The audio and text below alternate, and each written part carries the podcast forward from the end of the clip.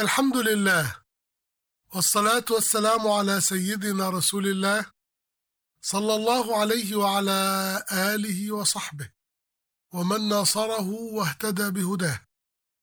اللهم صل وسلم على سيدنا محمد ما تعاقب الليل والنهار. اللهم صل وسلم على سيدنا محمد وارض عن ساداتنا من المهاجرين والأنصار وصحبه وآل بيته وتابعيهم بإحسان.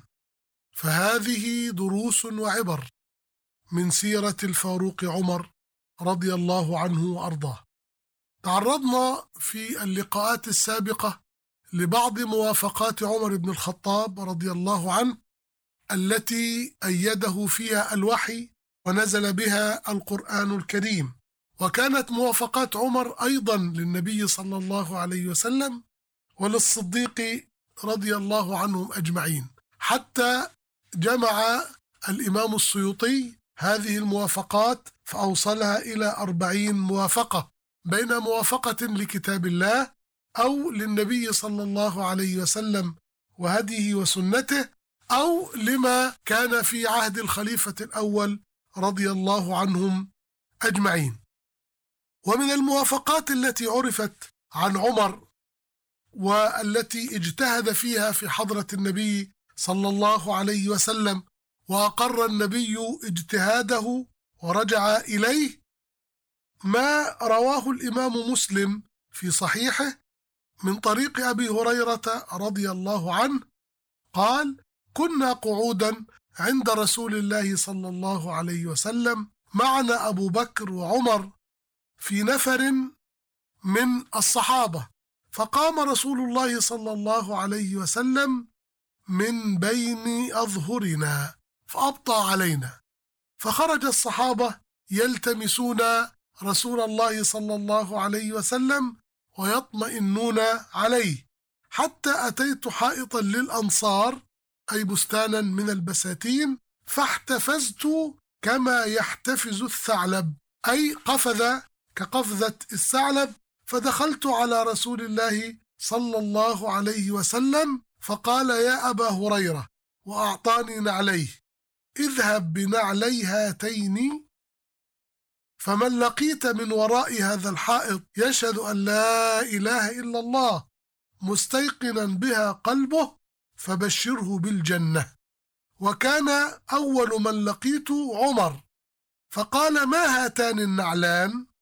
فقال أبو هريرة: نعلى رسول الله بعثني بهما، من لقيت يشهد أن لا إله إلا الله مستيقنا بها قلبه بشرته بالجنة.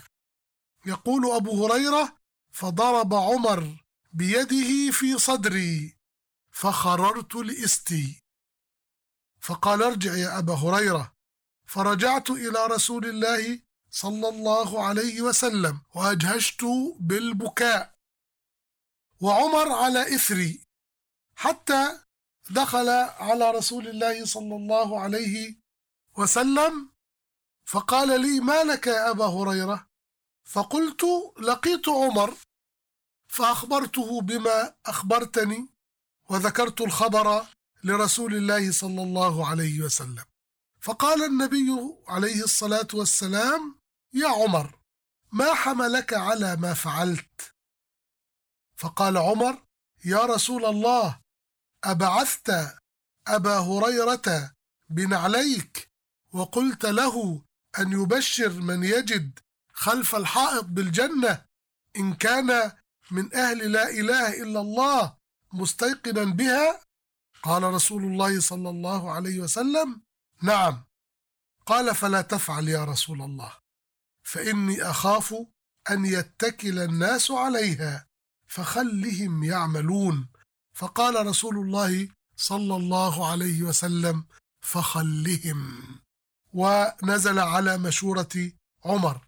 خشي عمر أن تكون هذه البشارة لمن يسمعها من أبي هريرة على لسان رسول الله صلى الله عليه وسلم باعثا لبعض الناس عن الكسل عن العمل أو عن ترك العمل ويتكلون فقط على شهادة التوحيد، وقد رأينا هذا الاتكال باديا واضحا كثيرا في مجتمعات المسلمين، بما يؤكد فراسة عمر وعبقريته وإلهامه، وبما وافق عليه رسول الله صلى الله عليه وسلم من اجتهاد الفاروق رضي الله عنه وأرضاه، حيث قال له رسول الله صلى الله عليه وسلم فيما أخرجه الطبراني: إن الشيطان لا يلقى عمر منذ أسلم إلا فر لوجهه. وفي رواية البخاري ومسلم: